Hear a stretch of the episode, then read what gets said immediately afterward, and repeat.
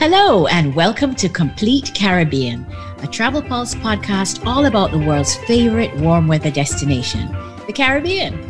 I'm writer, editor, and Caribbean travel expert, Jet Set Sarah. And I'm Brian Major, managing editor here at Travel Pulse. We're happy to have you with us today as we discuss the ins and outs of Caribbean travel and share the latest info and intel about this wonderfully diverse region. Let's get started. So, welcome everybody to the first episode of Complete Caribbean. We are thrilled to have you with us. Just want to give you a quick rundown of how the show is going to go. We've got 30 minutes of fabulous Caribbean content, and we'll start with a little news section that we're calling This Just In. Then in the middle, we'll be doing an interview with someone from the Caribbean. And I promise you, we have a very, very special guest today. Uh, and we're calling that section Island Intel. And then we'll wrap it up, and Brian and I will talk about what's come across our desk in a little section called Island Inbox. So I think now we can all get started. Let's talk about what's just in, shall we? So, Brian, cruising. That's a hot topic right now right? Uh, we have seen in the last we've seen in the last week or so that cruise lines have really gotten tired of waiting for guidance from the cdc to find out when they can start cruising from us ports and what the protocols will be. And so we saw two weeks ago at crystal cruises announced that they were going to do cruises at home port in the Bahamas and then go to some of the Bahamian islands that have never really seen cruise ships before, like um, Harbor Island and Long Key, I think, and the Exumas. So it's really interesting. And then we've seen other lines quickly come in and say, yep, we're going to home port in the Caribbean too.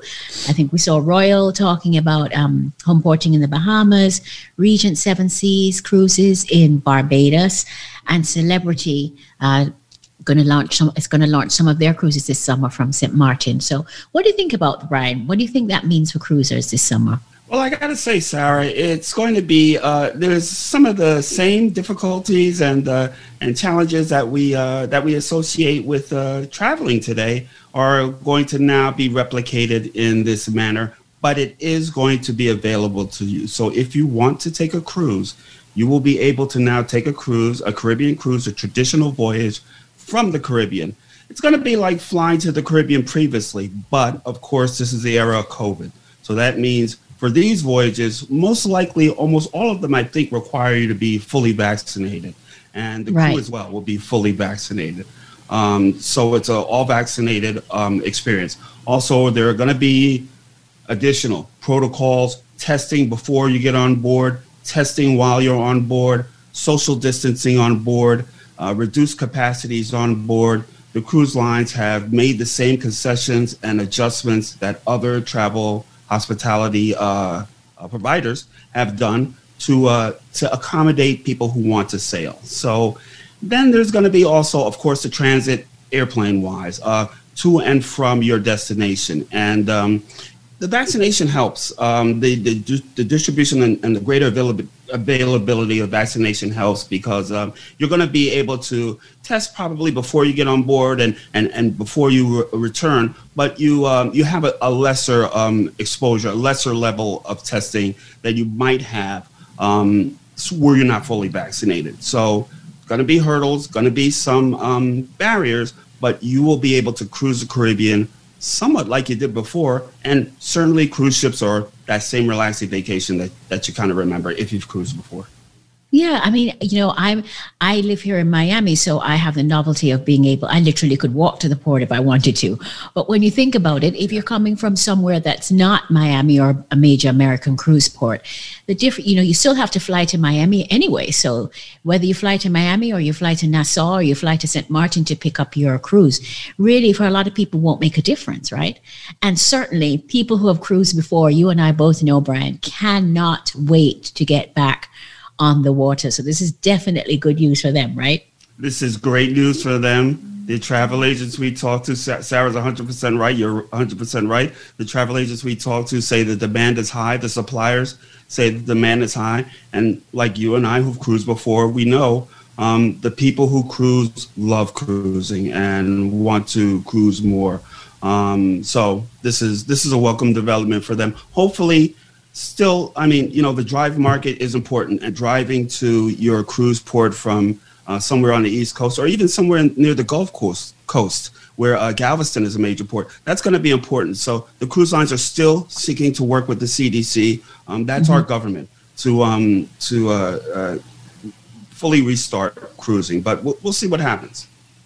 Yeah, you know, and I have to say, this one. I do have one concern. You know, when when Crystal announced their cruises, and and you know that the fact that they were going to out islands of the Bahamas, like Harbor Island and Great Exuma, I was concerned because even though Crystal is is by big ship standards a small ship, I think it's um the pass the ship they're sending there will have a capacity of 948 people. So by no means a mega ship not tiny though. And I, I, I, did become concerned for places like Harbour Island, for example, which only has 1,700 people living on it, right? But I do understand, you know, when you disgorge people from essentially a thousand passenger cruise ship onto a small island like that, you know, you must change the nature of the experience, right? That, and so I'm thinking to myself, I'm a little concerned for the smaller islands and for people not to be disappointed if when they get there it isn't quite the quiet ideal that they expected it to be because now of course you're surrounded by all your cruisers but then i did remember that most of the lines are saying i'm not sure if it's all 50% but a lot of them are saying that they will be running cruises at reduced capacity yes Yes, um, I don't have the I don't have the numbers for what percentages they will they will all be running at some level of reduced capacity. I don't think they're more than 50%, but at least up to 50%. Um, right. It's going to be significantly reduced capacity. Sarah, you raise another excellent point because um, this is a this is a fundamental question of cruising and uh, the impact of a cruise ship's in, um, calling on a community. Um, when this was announced, I asked the Crystal folks, "Have you spoken? Have you talked with uh, the community? Because this is always going to be a concern." Uh, Harbor Island hasn't even though, as you mentioned, it's not the biggest ship uh, in our industry, in the cruise industry, Harbor Island has not, as as I understand it, um, hosted a ship of this size before.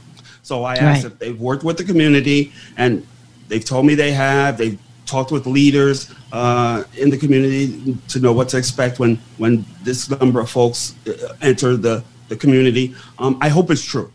I hope they've yes. done the groundwork and the legwork to um, because that's critical, and um, that can make the the entire difference, Sarah. If if the port and the operator have talked and have worked together and they know this percentage of passengers wants to do this this percentage of passengers wants to do that and they can let everybody kind of ease off into their their respective yes. areas and they've worked it out that's how a port call should work now. Right. Well, fingers crossed. Fingers crossed it goes, go, all goes well. I'm sure there'll be a little bit of trial and error in the beginning, but as we said, the important thing is that this at least gives cruise line cruisers a chance to get cruising while we wait for some CDC guidance. So that's the important thing, I think. And next, now I know that we have big news also.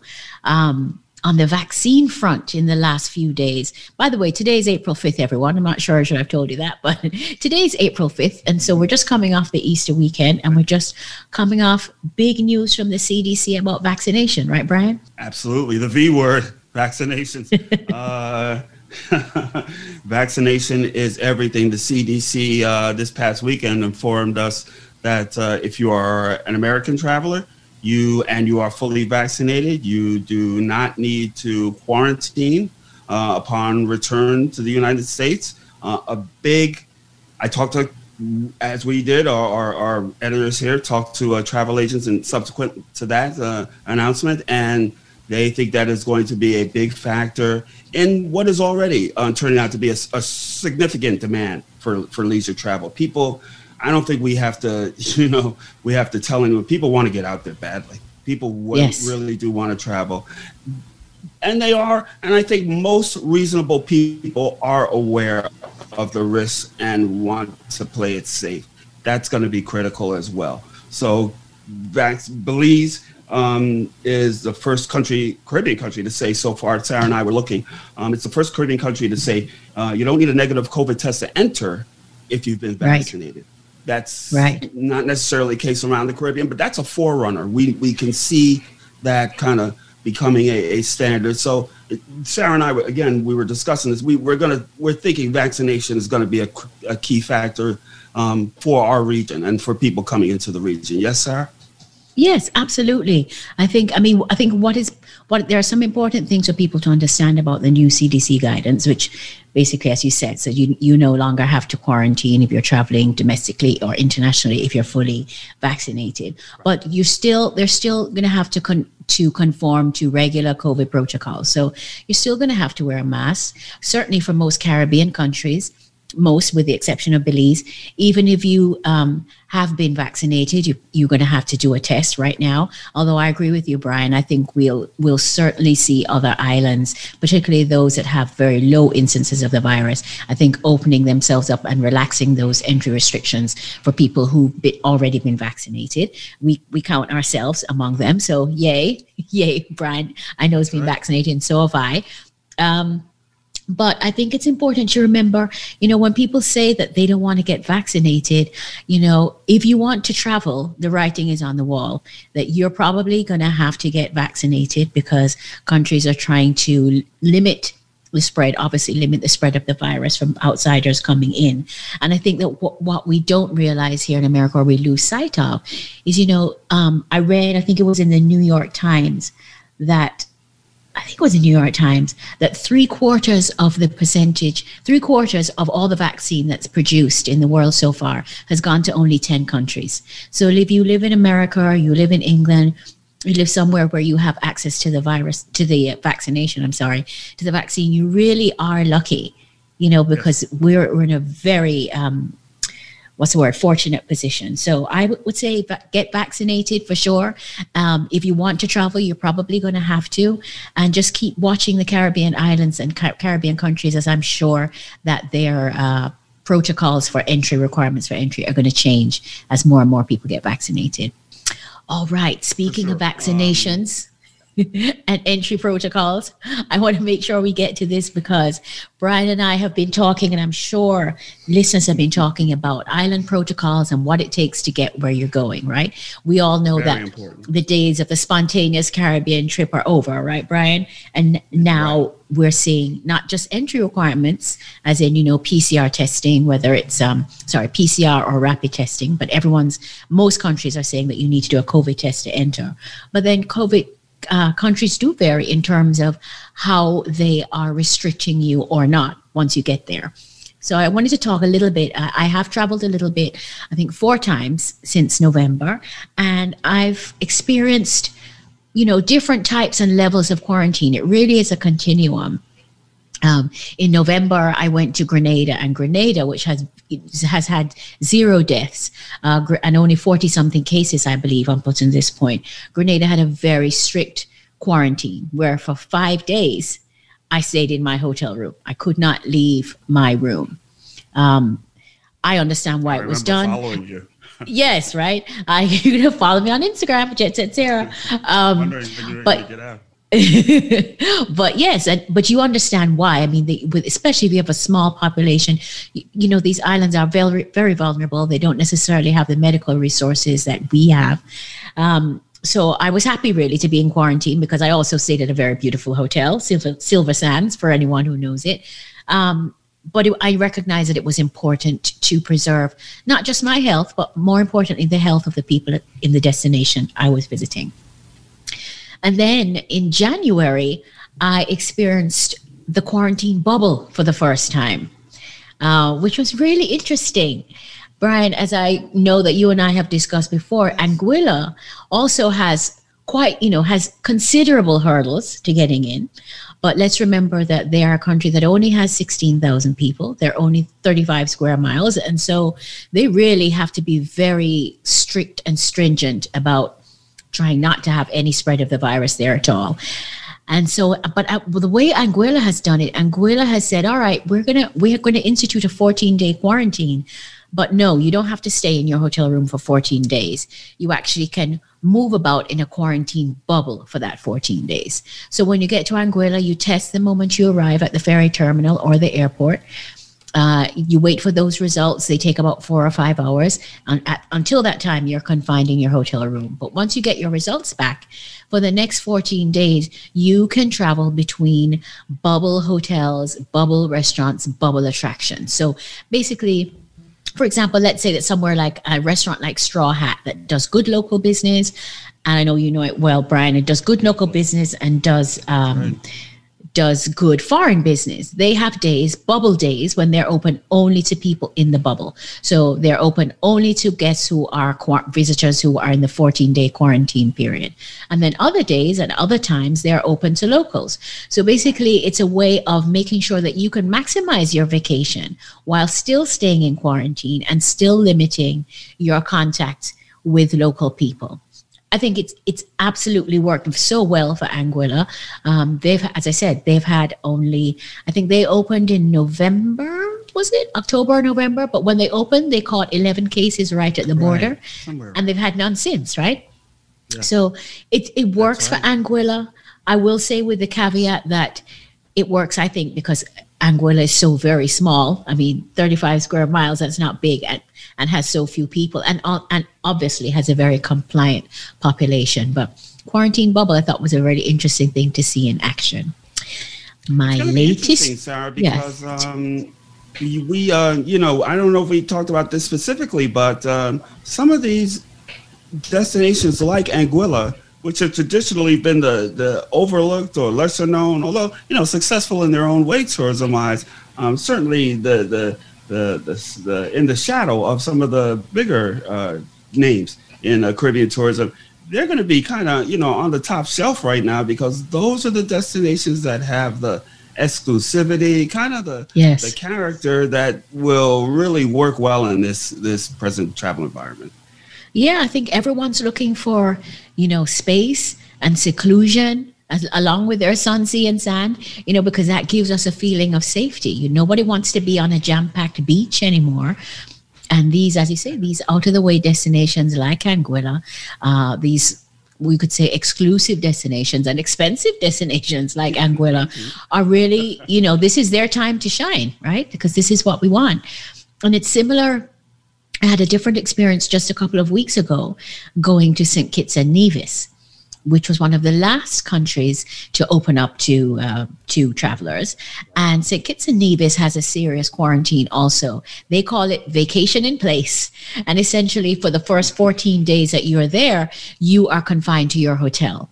You test on day seven, you test on day 14. If after day seven you test negative, you can do a couple of select tours. And after day 14, you're free to roam the country. But certainly, if you go to St. Kitts and Nevis right now, you're going to stay in your hotel and vacation in place, which is a lovely word for quarantine, but it's all about the presentation, right? Absolutely. And uh, hey, if you're going to vacation in place, you know, Sarah, you know, has, you know, her travels have been worth it because I mean she's been uh, Silver Sands and then uh, Four Seasons. Seasons Nevis was where I place, stayed. You know, that's going to be that's the kind of place you want a vacation in place. This is a sweeping, beautiful resort in the shadow of uh, Nevis Peak, the the mountain in the center of the island. It is just um, it's it's something special. Uh, I'm in a special region, so uh, yeah. So that's going to be you know what we our point is that I think that um, our uh, listeners need to know that the the character of your vacation, your Caribbean vacation, is going to right now it's going to depend even more so on which destination you choose because uh, you have to you're going to have to decide what kind of vacation you want, what kind right. of managed experience because they do vary. So you're going to do your homework, work with your travel advisor to to make sure you know all of the protocols, all of the the character of uh, of this vacation in this destination. We are thrilled today to have with us on the premiere episode of Complete Caribbean the Prime Minister of St. Lucia, Mr. Allen Chastanet. Welcome. We're so happy to have you. Great to be here, Sarah. Nice to see you guys again. And uh, to share this wonderful day with you. It's we honestly, Brian and I have been talking about uh, about your career when we first met you, how innovative and creative you are, and honestly, we can't think of a better guest to have today to open with on our first episode. So let's get straight into it. I'm going to ask you every, what the question that probably everyone wants to know. If you want to come to St. Lucia, and let's face it, who doesn't? And we want to visit the pitons that we can see behind you. Um, tell me, what are the requirements for entry requirements for visitors to come to St. Lucia now? It's actually very simple. Um, a, a PCR test um, that's taken at least five days before you arrive. Um, and once you arrive, that allows you to go into our tourism bubble, which is to the hotel and to a selected number of attractions that we have that are open currently. Um, we're currently now looking to amend that um, that that uh, protocol to include uh, persons who have been vaccinated. Oh, fabulous. That is something that Brian and I are going to be discussing later on the podcast. But it's interesting to see how Caribbean countries are very quickly adapting to the fact that there's a lot of people who have been vaccinated and are ready to travel. Absolutely. I mean, I, I think that that's the next big hurdle. I know St. Lucia had been advocating all the way back in April that we were really hoping that globally that we would have gotten into a position where everybody would have been tested. Um, and in those early days, sadly, the antigen test was not accurate enough. The, the antigen test really is good when you have symptoms and there's enough viral load for it to be able to be more accurate. Um, so doing the PCR test would have been so much simpler globally. And I think that we would not have maybe seen this, this significant fallout that we've had, but um, uh, it has worked really well in St. Lucia, um, the protocols we've put in place.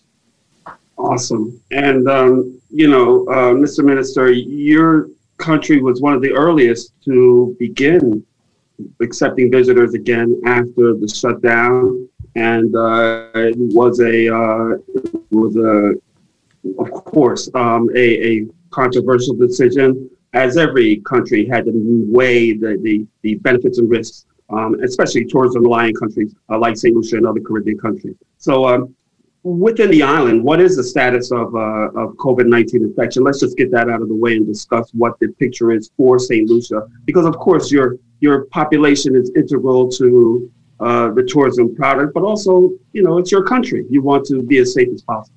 What's the status right now? Yeah, so you know, in April, we understanding the uh, economic impact on tourism and the inability for us to be able to provide the economic recovery for everyone that we would have liked to. So certainly, St. Lucia does not have the cap- capability of the UK or the US or Canada to simply print money. Um, that's just not an option for us, and we have to be very mindful of coming out of COVID where we are economically.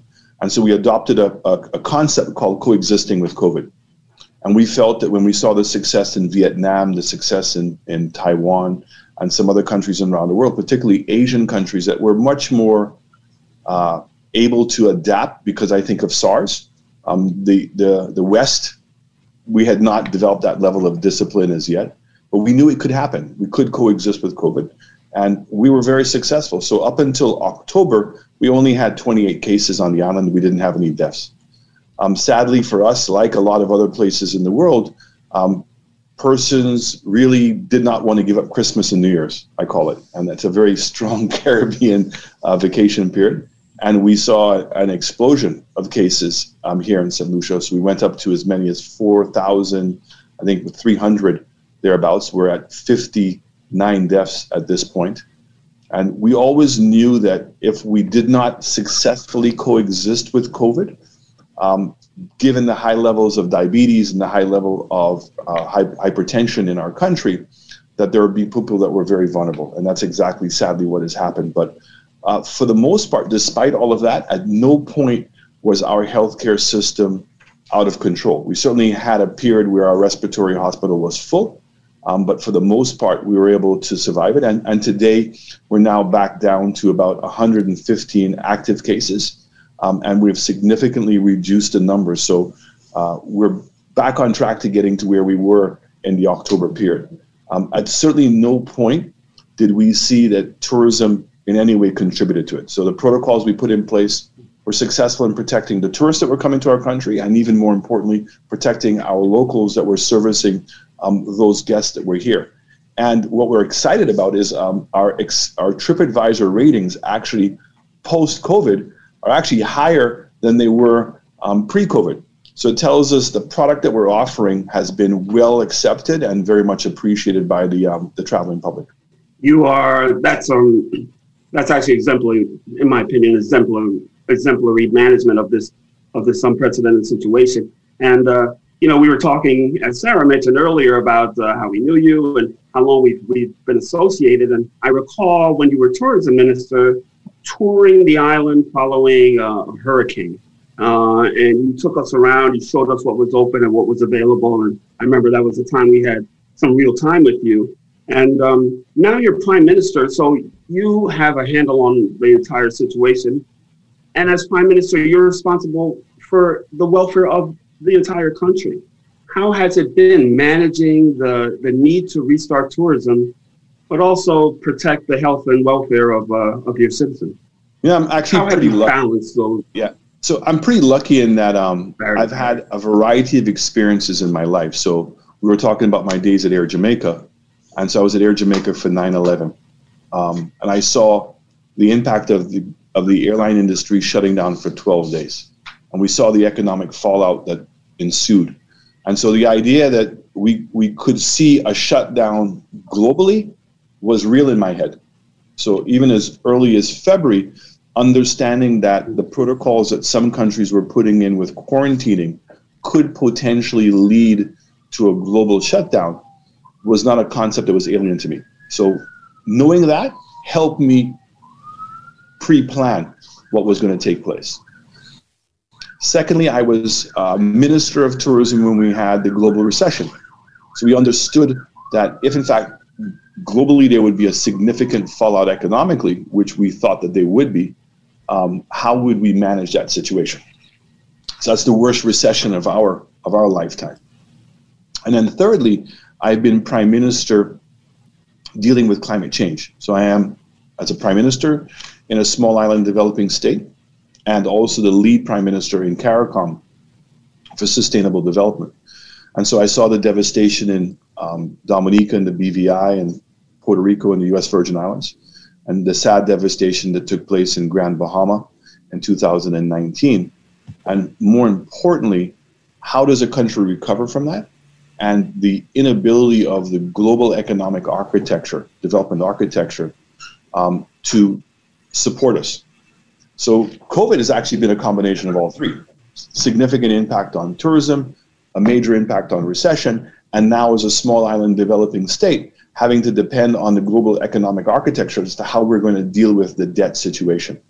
Um, so because of that, and we adopted, as I told you, the term coexisting with COVID, um, and been very mindful of our economic fallout. So we were very lucky that we had a significant number of capital projects that we were about to begin the new airport, a new hospital, police headquarters, road redevelopments, community centers. And what we did is we fast tracked a lot of those things. So the jobs that we were going to lose temporarily in tourism, that hopefully we could recover um, in, in construction. We also um, putting programs to purchase food from our farmers to distribute to the more vulnerable persons in our society. So again, the the loss of uh, purchasing from the hotels to that sector was being replaced in terms of our support programs.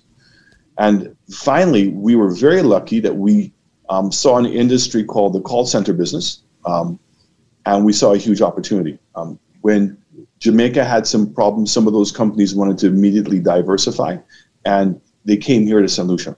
And so we've seen almost 2,000 new jobs being created during this particular period, um, which have been significant. So the, the key here was keep people employed, even if it wasn't at a full salary level, minimize the economic fallout as much as possible, and keep our foot in the market. So remaining open um, we have seen right now between July of this year to December of this year a 15% increase in airlift in comparison to July of 2019 to December of 2019.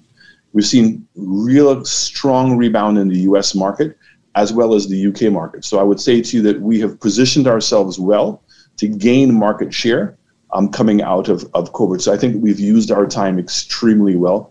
You know, COVID, sadly, it's a global issue. Um, we were having to wait on the vaccine. So, from a health perspective, minimize the fallout on our population, but keep your eye on the ball um, in terms of trying to use this crisis as a, a, a stepping stone to further your, your development afterwards. I think it's really interesting the way you have been able to, as you know, that overused word. I'm going to use again, pivot. But as you say, you know, transferring, um, transferring what was lost and replacing that with with other things that are are relevant to to to just keeping people engaged and and just having um, maintaining their livelihood while we wait for tourism to restart. And so I know that we talked earlier about the fact that, you know, you're a son of the soil, you've been a tourism minister, and now you're the prime minister. So I can't think of a better person to ask what we should do when we come to St. Lucia. Notice I didn't say if, I said when we get back to St. Lucia, because we are inspired by those pitons behind you and inspired by the warmth of the people and how absolutely stunning topographically your island is. So I'd love to know. Um, tell us what's open now and then if you will tell us what's your number one thing as a long time lucian what what do you love to do and what and give us your recommendation for what we should do when we get there so actually, um, earlier today, I was having a discussion with a, a young artist, um, a musician here in St. Lucia, and who now is looking to diversify. So the exciting product in St. Lucia right now is is a term that we call village tourism. And so village tourism has been a concept um, that I had in the 80s um, when I was hired by Chris Blackwell to Island Outpost. The Oracabessa project was really a village tourism concept. Um, certainly, being in South Beach, um, got to see that really evolve in a much bigger way in this part of the world. And certainly now, as Minister of Tourism, had articulated it, and now as Prime Minister, that we've now put all the structures to give that level of support. So, what are some of the changes over time is Airbnb. Um, so, Airbnb is really uh, the beginning of a village tourism. And what we've been doing, even prior to COVID, but even now with COVID, expediting that process is improving the infrastructure in the nine villages that we have here. So if you go to Soufriere as an example, most people would have arrived by bus and gone to the tours and come back on the boat. Three of the four of the best hotels in the world are in that area, and people weren't even coming into the town. So we've now fixed up the beach, Hummingbird Beach project, um, added bars and restaurants and shops on that beach, washroom facilities. So persons who are staying at Airbnb products now have a proper public beach they can go to with the requisite supporting facilities. The Old Trafalgar Square, we've added now a bus terminal, beautiful Creole bus terminal with a market. The square in the town, which is a major historic feature for us, has been upgraded and it's just looking spectacular. The old copra factory, um, we're in the process now of dividing that and making it into uh, a village tourism mall called the Factory. So when you go there, there will be persons who are producing soap, um, glass products, leather products, paintings, and you can see it actually being produced. And then there's the shop intermingled with restaurants in an old factory. So if you live in Washington, D.C., there's a place called the Torpedo Factory um, in Virginia. Uh, that's very, very similar. Ours is a little bit more rustic than that one, but the very same kind of concept of micro businesses being supported in a historic um, uh, place. So this kind of transformation is taking place in Anse-la-Raye, in Canaries, Soufriere. Uh, eventually, it will be rolled out next term into Laborie and Choiseul. Uh, Vieux-Fort now with the new horse racing track. Um, we're looking to put a new cruise ship pier to be able to do home porting in that location. We have a beautiful development, a 100 acre development that we're doing on the beach in Vieux-Fort. Again, the concrete road will become a boardwalk, subdivided with smaller businesses on the other side. So, uh, village tourism really is the hot thing. We're opening up our first T village concept, which is uh, an area of land demarcated by the government where we put again all of the infrastructure in to allow those chicken vans and um, smaller merchants to have their own spot and so we will have T Village in Gros Islet, T Village in Bexon, T Village in Derisseau. And, and again, what we want is a real authentic experience. We want to be able to have tourism products where you can go to your Laderas and to your Jade Mountains and to your Sandals. But also, we want to have commingled within that our very strong Airbnb product, um, small guest houses, and where persons are fully integrated into our local community. So I think what I hear you saying is we're going to start in Soufriere and then visit every other village after that. Absolutely. Is that good? Absolutely, and each I, one has its own unique feature. So I, I can tell you, Sarah, you're just going to you're going to love it. You're not going to want to go home. The, I never want to go home, so that that is a given. Um, and unfortunately, I don't even want to say goodbye either. But it sounds like we have to wrap it up. But I want to thank you very, very much Mr. Prime Minister, for being our first guest. We are honored to have you. We're excited to come back to St. Lucia, and we're thrilled to be able to have shared what it takes to get back to St. Lucia and what we can expect when we go to St. Lucia with the complete Caribbean audience. So thank you so much. Fantastic. And within that audience, I just want to share one thing with you is that we are St. Lucia, the West Indies. And um, we think that the West Indies is really going to be the gem of the Caribbean. I think I agree with that. Don't you, Brian? Awesome. I certainly agree, and I'm looking forward to doing the uh, the Gros Islet Street Party again at some point, and uh, you know my own little village tourism experience. So that is wonderful news, and uh, sounds like things are just great. You're going to be excited. We're really looking forward to getting back. Yeah, you, we're going to see that we've expanded that whole Gros theme party and improved it in Gros but now expanding it throughout the length and breadth of the island. All right, we're, awesome. we're definitely going to see you in St. Lucia, Minister. Thank you. Well, thank you uh, for that wonderful interview with the Prime Minister of St. Lucia, Mr. Allen Chastanet, a great, a great uh, friend uh, to uh, both Sarah and I, and uh, to anyone who works in tourism in the Caribbean, because he's he's what the Caribbean tourism is about. Um, so let's go to our next and our third feature, uh, Island Inbox, that we uh, do every uh, episode. This being the first episode, so we're certainly doing it this time. Um, and this is where Sarah and I talk about some of the things that have come across our um, desks and, and, and onto our uh, screens. And uh, we want to uh, just make sure we say a few words about um, things that are happening today. And I want to um, cast a little bit of light on remote work tourism, uh, remote travel, remote work in the Caribbean, there is a big trend.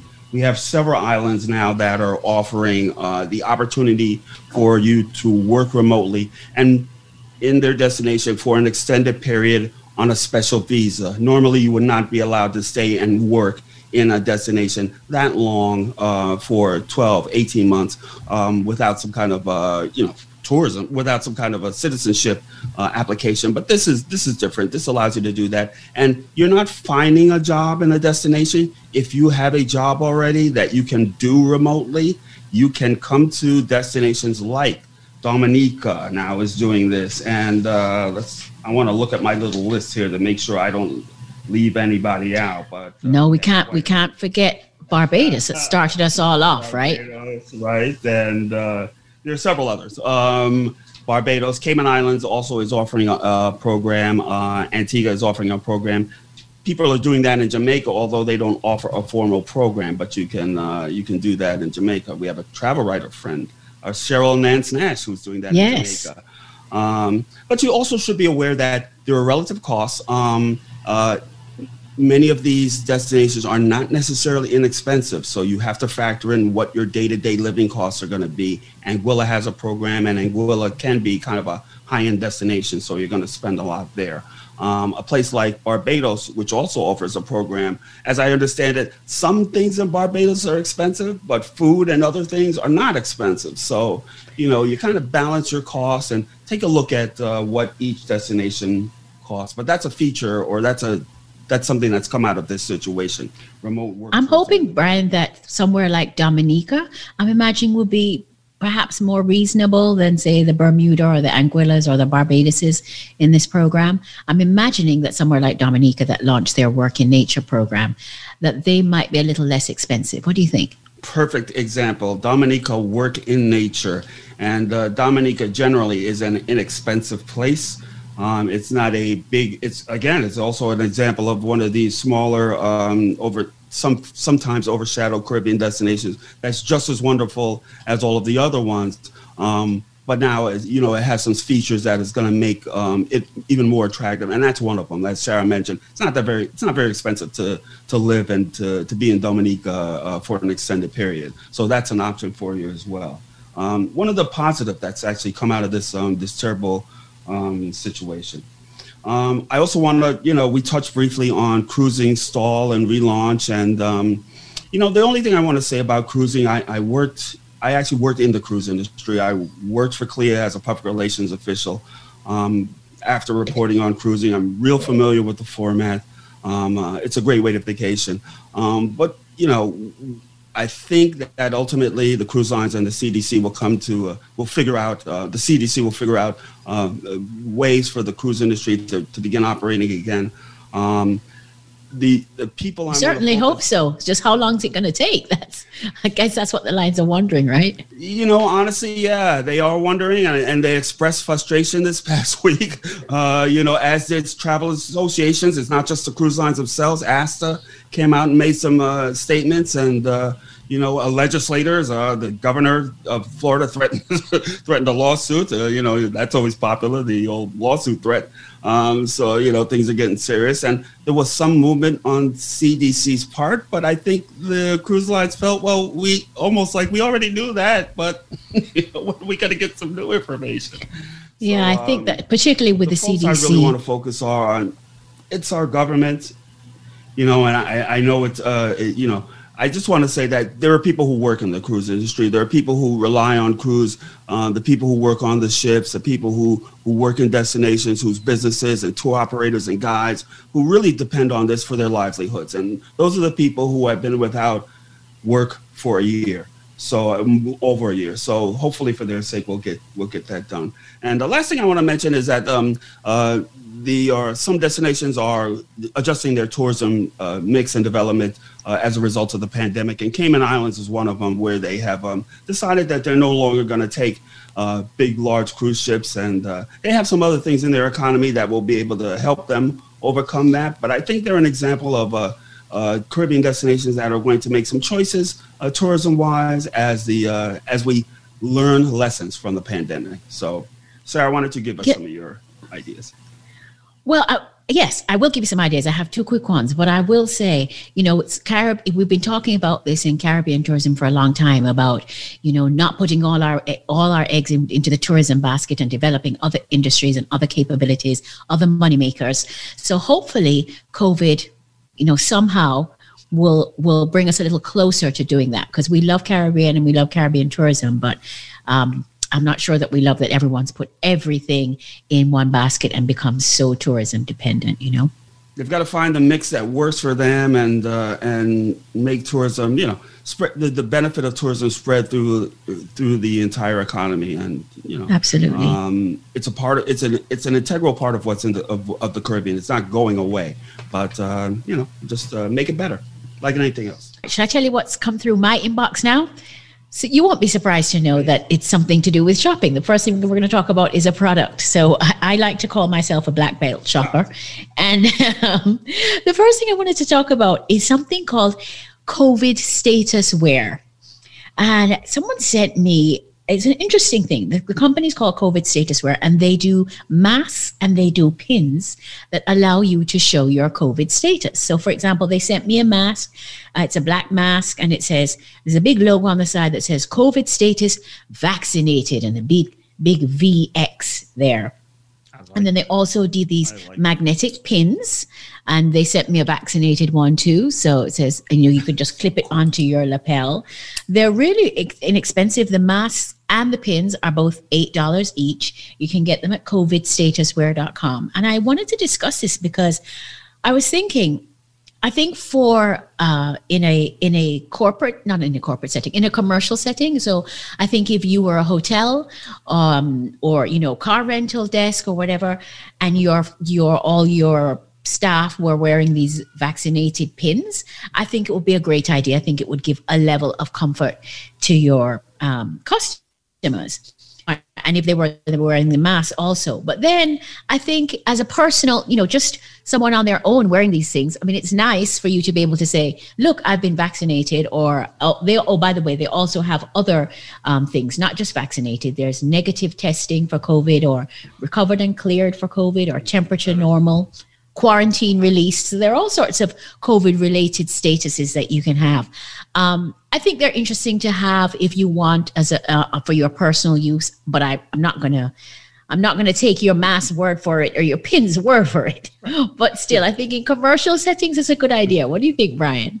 I, I actually love the idea of a, a staff. We we know what it's like when you, you get off the plane and you walk into the, the lobby. That first interaction with that staff is so underrated. I mean, that's that's what the, that almost makes a vacation right there and sets the vacation off. And to see see a staff that is smiling, but also sets an example of compliance and and, and confidence with with what's going on right now that would give me a, a feeling of reassurance. I like the idea. I like yeah, it. I like it. I think in a in a business setting, I'd and be I'd reassured. It, you know, reassured. Yeah, You'd wear it too. Yeah. I'd be reassured yes, in a business setting, and then I would wear it for fashion and information in a personal setting. But there you go. That's just me. Uh, the Not second thing I found the, the, the hot no, of course I found something to buy. the, every moment is an, is a moment to accessorize. Um, and then the second thing that I wanted to talk about, Brian, was a, a new, well, it's, it's, about a year and a half old actually, a new way to vacation in Aruba. I haven't been to Aruba for a while, but I'm really interested in uh, this Aruba Airstream. A couple has set up this Airstream. It is a 30 foot long Flying Cloud Airstream. It's very fancy, built in 2017 and basically, it's you can get it on Airbnb or go to ArubaAirstream.com. And essentially, it's you know, forget staying in a hotel room, forget staying in a tent even. But how cool is it to stay in an Airstream in Aruba? I think it's probably the only Airstream that you can stay in in the Caribbean. I had a look. I went to their That's, website, Aruba, right? Doesn't that sound great? I went I went to their website, oh. arubaairstream.com to check it out. Um, FYI though, if you want to book, you can only book through the first booking is has to go through Airbnb. So look, look up on Airbnb.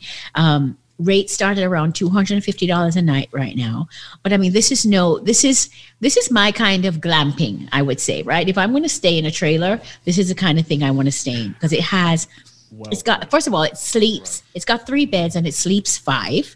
It's fully air conditioned. It's got cable TV, three flat screen TVs, Wi-Fi, of course, and then best of all, it's got its own private saltwater pool and its own outdoor bathroom. And really nice looking, and not just a show I mean, like a whole bathroom with palm trees everywhere and views of the desert. I mean, I'm really interested. This this alone makes me want to go back to Aruba. Aruba Airstream, I'm I'm coming at you well, they picked the right uh, place to be in because if you're going to glamp uh, somewhere and want uh, beautiful sunsets and landscapes and have your own Aruba, as you know, Sarah and I have both been there several times, many times. Um, that's it. That's gonna be good. That sounds good to me already. I I want to be. Trust me, this it's a perfect way to social distance because it's just you, totally. just you and whoever's in the airstream with you. Seriously, I I'm I'm all about it. ArubaAirstream.com. Love that one. Well, great. I think we might have come to the end of our our first uh, broadcast. It's gone really quickly, Brian, but I'm I'm really hoping that people uh, got some information, some good information about it, and some inspiration to get back to the Caribbean as soon as they can. Definitely. Um, Sarah's uh, been doing it, and uh, I am fully vaccinated now, and will be traveling Woo-hoo! in the second half of the year, back on the beat. So, uh, looking forward to it. Thanks, Sarah. Thanks again for doing this. And thanks everyone for tuning in to the first episode of Complete Caribbean. We were very, very happy to have you, and we'll see you again in a couple of weeks.